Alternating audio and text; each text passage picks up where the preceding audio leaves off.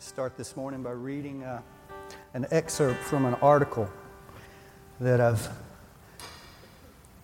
been reading through for the last about week and a half. It's an article, article by John Piper called Policies, Persons, and Paths to Ruin, pondering the implications of the 2020 election.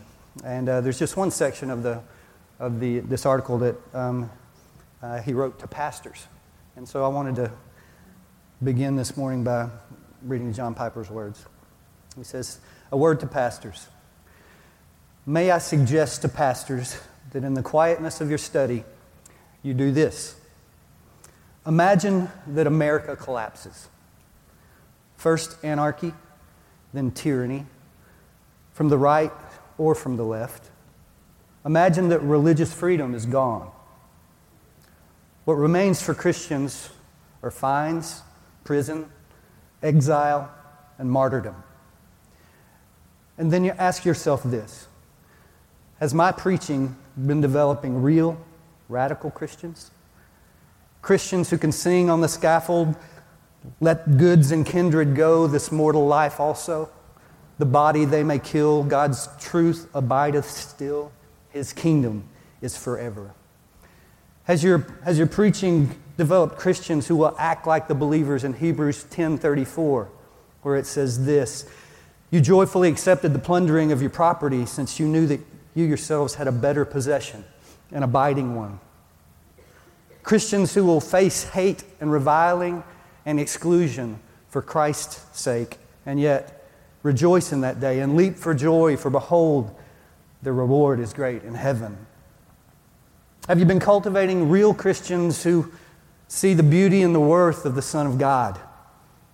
Have you faithfully unfolded and heralded the unsearchable riches of Christ? Are you raising up generations who say with Paul, I count everything but loss because of the surpassing worth of knowing Jesus Christ, my Lord? Have you shown them that they are sojourners and exiles, as it says in 1 Peter? That their citizenship is in heaven from which they await a Savior, the Lord Jesus Christ, as it says in Philippians chapter 3? Do they feel in their bones that to live is Christ and to die is gain? Or have you neglected these greatest of all realities and repeatedly diverted their attention onto strategies of politics? Have you inadvertently created a mindset that the greatest issue in life is the saving of America and its earthly benefits? Or have you shown your people that the greatest issue is exalting Christ with or without America? Have you shown them that the people who do the most good for the greatest number, for the longest time, including America, are people who have the aroma of another world with another king? Pray with me. Father, I, I guess the answers to those questions uh, are yet to be determined. Um, it's times like these uh, seasons like this where we know we're not in control and we live in a land that's deeply divided. And, and God, we, we honestly don't have answers for a lot of the things that this country is facing, but we know that you do. And so, Father, I pray that you would help us to make the main thing the main thing. Um, remind us what that thing is. Um, maybe uh, as we kind of transition out of the, the past week and all it's, it's entailed and, and really this whole year. Maybe uh, you would usher in a fresh wind of your spirit. And you would calm some people's fears and you would divide, uh, you would bring together some things that are deeply divided. It's a gift to come into your presence, knowing that the King is firmly on the throne and the foundations of his kingdom are secure. Meet with us today. Use your word to remind us who, who you've called us to be. And if you agree with that prayer, all God's people said, Amen. Um, we're going to continue this morning um, in our series called More Than Enough, trading in um, our mediocre for God's more. And uh, we're going to be in Matthew chapter 23 um, this morning. So if you have your Bibles, you can you can open it up there. Um, when I say the word Pharisee, does it give you a good, warm, fuzzy feeling inside? I mean, back in the day, the, the, Pharisees, I mean, it was an aspired um, thing. I mean, to be one of those few um, experts in the law back in the day. But see, when I think about mediocre Christianity or mediocre belief in God or mediocre um, religious life, the first word that comes to my mind is, is Pharisee. Um, Jesus didn't speak to anyone in the tone that he spoke about the Pharisees. I mean, he was not a big fan of them. And so, so while Pharisee used to mean one thing, it, it's now come to mean something else. And it is synonymous with, uh, with hypocrisy. And so, um, my definition of hypocrisy are those things that I see in myself that I hate the most, but I still don't do anything about them. Do you guys, anybody have the same, same problem? I mean, you look in the mirror, you see the same thing. You know what's in you. You know it shouldn't be in you, but for whatever reason, you just continue to coexist with it. Maybe I'm the only one. If I'm the only one, please find another pastor. Brock will be back next week, okay? But this is my struggle facing my own hypocrisy, the, the Pharisaical parts of my own heart.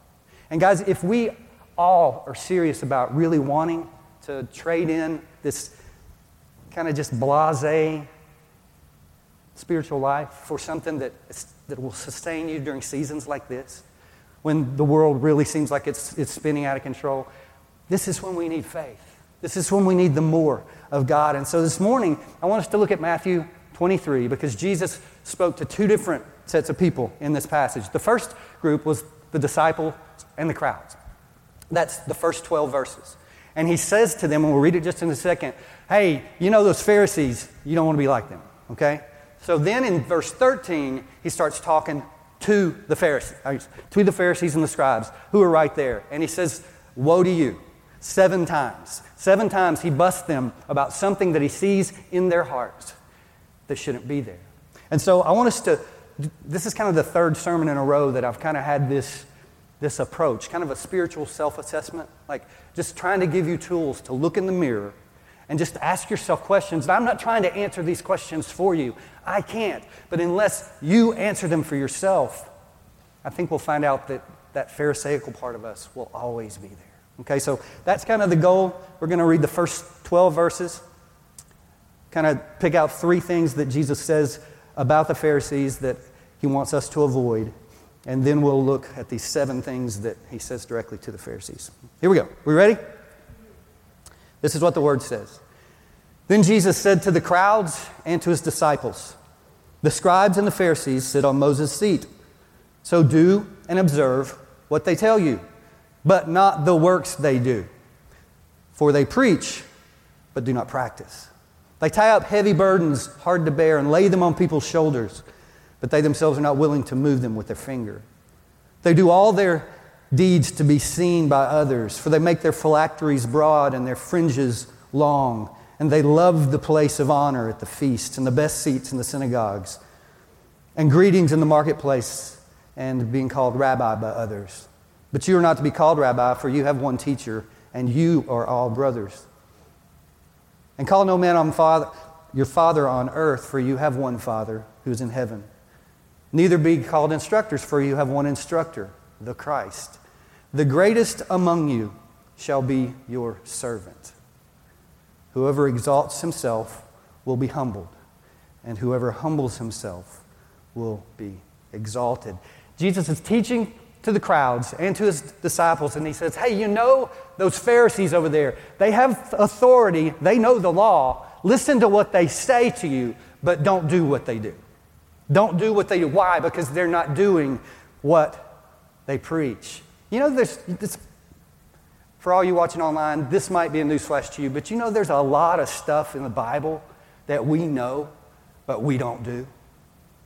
Now, I mean, there's a lot of things in there that we know exactly what we're supposed to do, right? But it doesn't always work itself out in our living. That is the hypocrisy in us. Jesus says to these people, don't be like the Pharisees. There's three things he points out that he, that he picked out. He could have picked out a lot of things, but the first thing was this don't put burdens on people.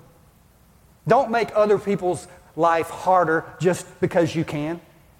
Guys, if some of you are honest, some of those painful experiences you've had in your life have been in church. With church people, being judged, being condemned, being excluded, being told that you're not living up. Guys, that's, that's Pharisaical.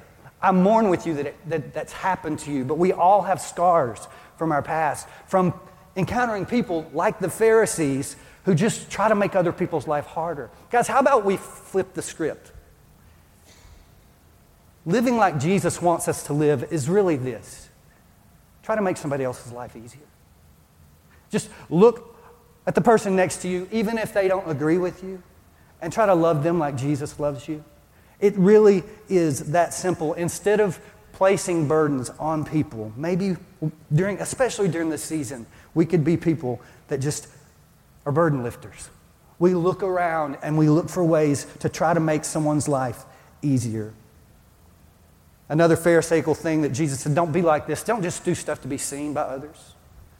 Don't, don't, don't just want the reputation, the attaboy. How about, how about we do this? Let's serve in the shadows.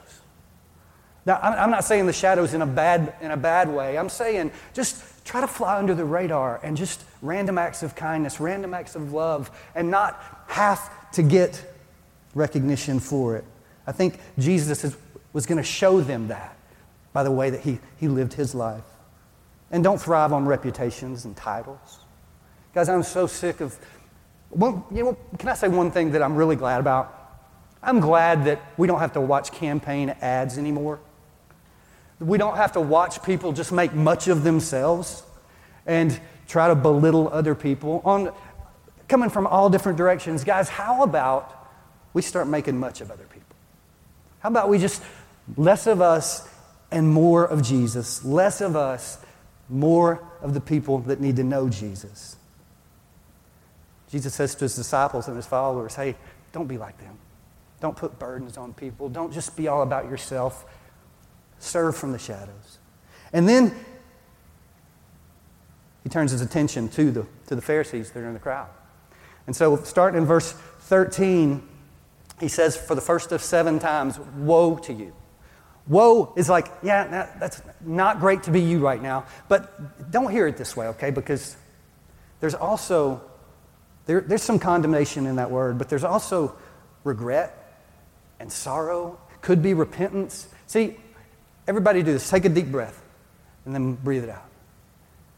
You all have coronavirus now. Just kidding. Take, a, take another one and breathe it out. If, if you're able to do that, you are able to change. Do you hear it? Even if you're the most self absorbed, worthless person that's ever walked the face of the earth, by the way, that's me, so that can't be you. If you're breathing, then God can still change. So Self assessment woe to you if this, these Pharisaical things that we're about to go through, if you see them in your own life, don't just beat yourself up about it, change it. That's the whole point of this is to look yourself in the mirror, be honest about what you see, and then do something to change it. Because these, these aren't, they don't have to be the epitaph written on the tombstone of your life. Even if it's, it defines you to a T to this point, you can change, okay? So there's seven of them. I'm going to go through them really quickly. Okay? First one is this first evidence of Pharisaical behavior, if you see this in your heart. Verses 13 and 14. You shut the kingdom of heaven in people's faces, for you neither enter yourselves nor allow those who would enter to go in. Is it possible that the way you live your life points people away from the kingdom instead of towards it? Is it possible that you've redefined God in your own terms? to the point that God doesn't seem desirable because who would, who would want that God? It, this happens all the time when we forget to make the main thing the main thing. See, my, my hypocrisy, the way that I, just honestly, the way I live my life, a lot of times, if it's just about me, it doesn't point to the kingdom. If I'm intentional and I try to serve and be selfless. Yeah, some days I get it right, but left to my own devices, the Pharisee runs pretty deep in me. And so I have to check myself quite a bit. Maybe you're like that. How are you, how are we, how is the church going to respond to a, a situation like we find ourselves in today? With a deeply divided country and everyone thinks they're right about different things, how are we going to respond? Because our response will either point people towards the kingdom or it will shut the kingdom in their face. Second characteristic of Pharisaical attitude that he points out here is going to great lengths to make other people think the way you do. He says it right there in, in verse 15. He says, Woe to you, scribes and Pharisees, hypocrites, for you travel across sea and land to make a single proselyte. And when he becomes a proselyte, you make him twice as much a child of hell as you yourselves. Guys, can I tell you why I don't like social media? Because of this. It's a platform, an unfiltered platform, to just try to get people to agree with you. And, guys, it's not healthy. It's not healthy um, because it's usually based on whatever agenda that you're trying to promote. And so, what if we willingly yielded our agendas for God's agenda? What if, in a time when there's so much division, we just united around the kingdom of God? We just united around love, joy, peace, patience, kindness, goodness, gentleness. It's possible. Look yourself in the mirror and ask yourself, why is it so important that people agree with me? It is possible to disagree with someone and love them. I think we need to get back, get back to that. The third woe is this they made up their own priorities. They changed God's rules and they, they, they redefined them in their own terms. Where, where do I get that? Verses 16 through 22. He says, Woe to you, blind guides and Pharisees. If anyone swears by the temple, you say it's nothing. But if they swear by the gold of the temple, then they're bound by their oath. And he, then he says something else that, that you say it's nothing if you, if you swear by the altar. But if you swear by the gift of, that's on the altar, then you're bound by your oath. Those are rules that they made up. Why is, why is Jesus saying, that this is not good. It's because when we start putting more value on the gold, that never happens, right? Then on the altar, and we, and, and we start swearing by things that we deem important rather than you're not supposed to swear at all. I think we redefine our priorities. We try to make we redefine priorities that God's already set and we elevate our own thoughts over them. That's, that's not good. See if this makes sense. The fourth one, woe number four, is in verses 23 and 24. You tithe mint, dill, and cumin. These are spices. But you've ignored the weightier matters of the law justice, mercy, and faithfulness. In doing so, you strain out a gnat and swallow a camel. Guys, is it possible that our spiritual lives don't have power because we've forgotten to make the main thing the main thing. We've, we've focused on small minded agendas, checking boxes, rather than the gr- greater matters like justice, mercy, faithfulness. Guys, whatever your soapbox is, whatever your pet peeve is, whatever thing that makes you the most angry about what you see in the world, maybe we could just let it go. Maybe it's time to just focus on loving people the way that Jesus loves people and let some of the, this stuff work itself out. Woes number five and six are right there together. Um, so we're, we're going to cover them together. And this is really what I want you to hear today. Um, Starting in verse 25. Woe to you, scribes and Pharisees, hypocrites! For you clean the outside of the cup and the plate, but inside they're full of greed and self indulgence. You blind Pharisee, first clean the inside of the cup and the plate, that the outside also may be clean. Woe to you, scribes and Pharisees, hypocrites, for you are like whitewashed tombs, which outwardly appear beautiful, but within are full of dead people's bones and all uncleanliness so you also outwardly appear righteous to others. But within you are full of hypocrisy and lawlessness. How much time do you spend on the outside of the cup? There's a, there's a bunch of beautiful people in here. I mean, it's some beautiful people in here. What's the inside look like, though? Are we spending as much time doing the soul searching and, and, and trying to figure out if, am I full of greed, self indulgence, hypocrisy, lawlessness? Jesus says that stuff is in you. And unless you clean it out, doesn't matter how the outside of the cup looks.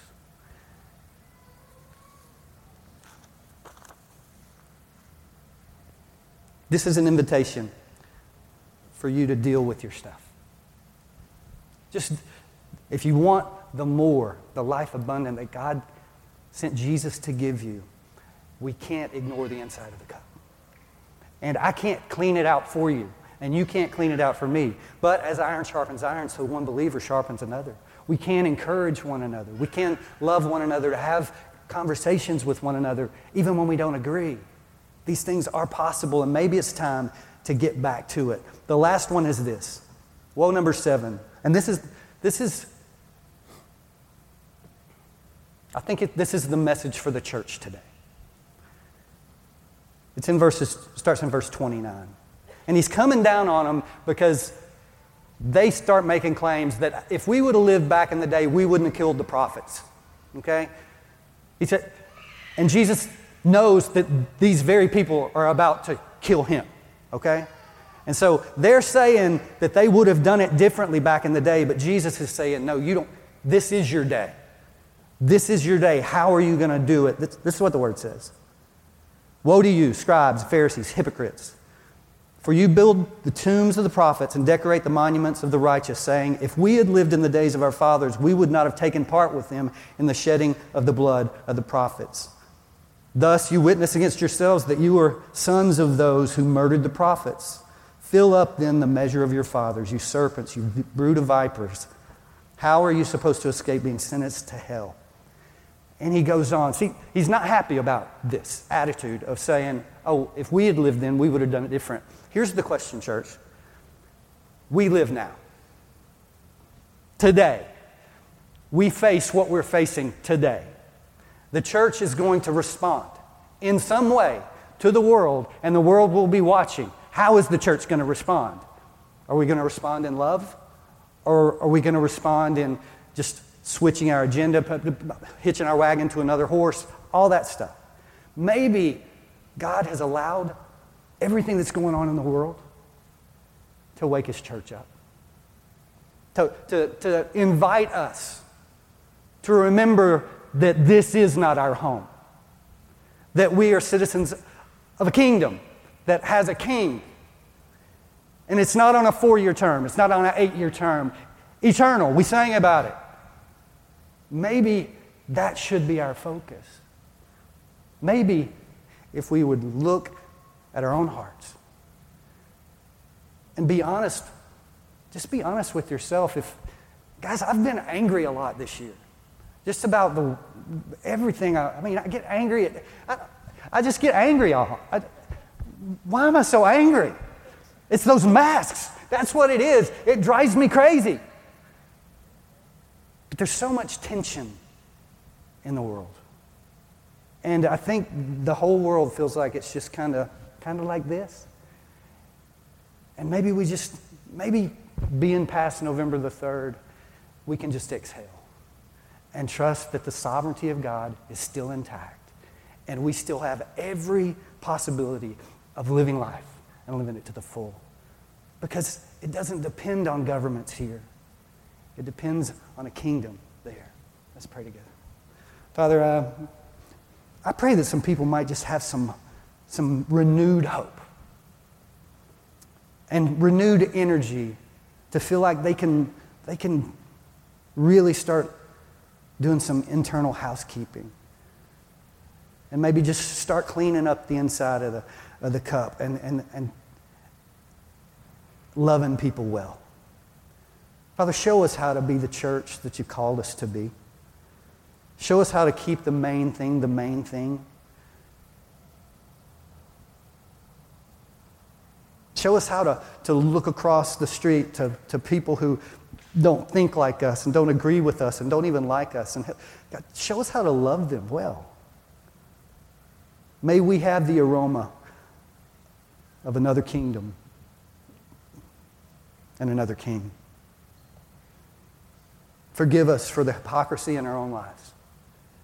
Thank you that you know that about us and you set your affection on us anyway. And because of Jesus, we have righteousness. We have His righteousness flowing through us. We don't deserve that. Never will. It's a gift. Help us to live like grateful people.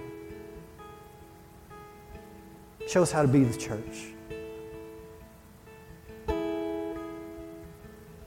We have faith for, for storms like the season that we're in now.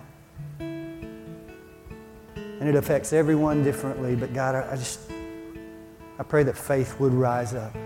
And no matter what the world says, that we would scream from the mountaintops that you are God, now and forever. And I pray it in Jesus' name. Let's stand and worship in response to the word.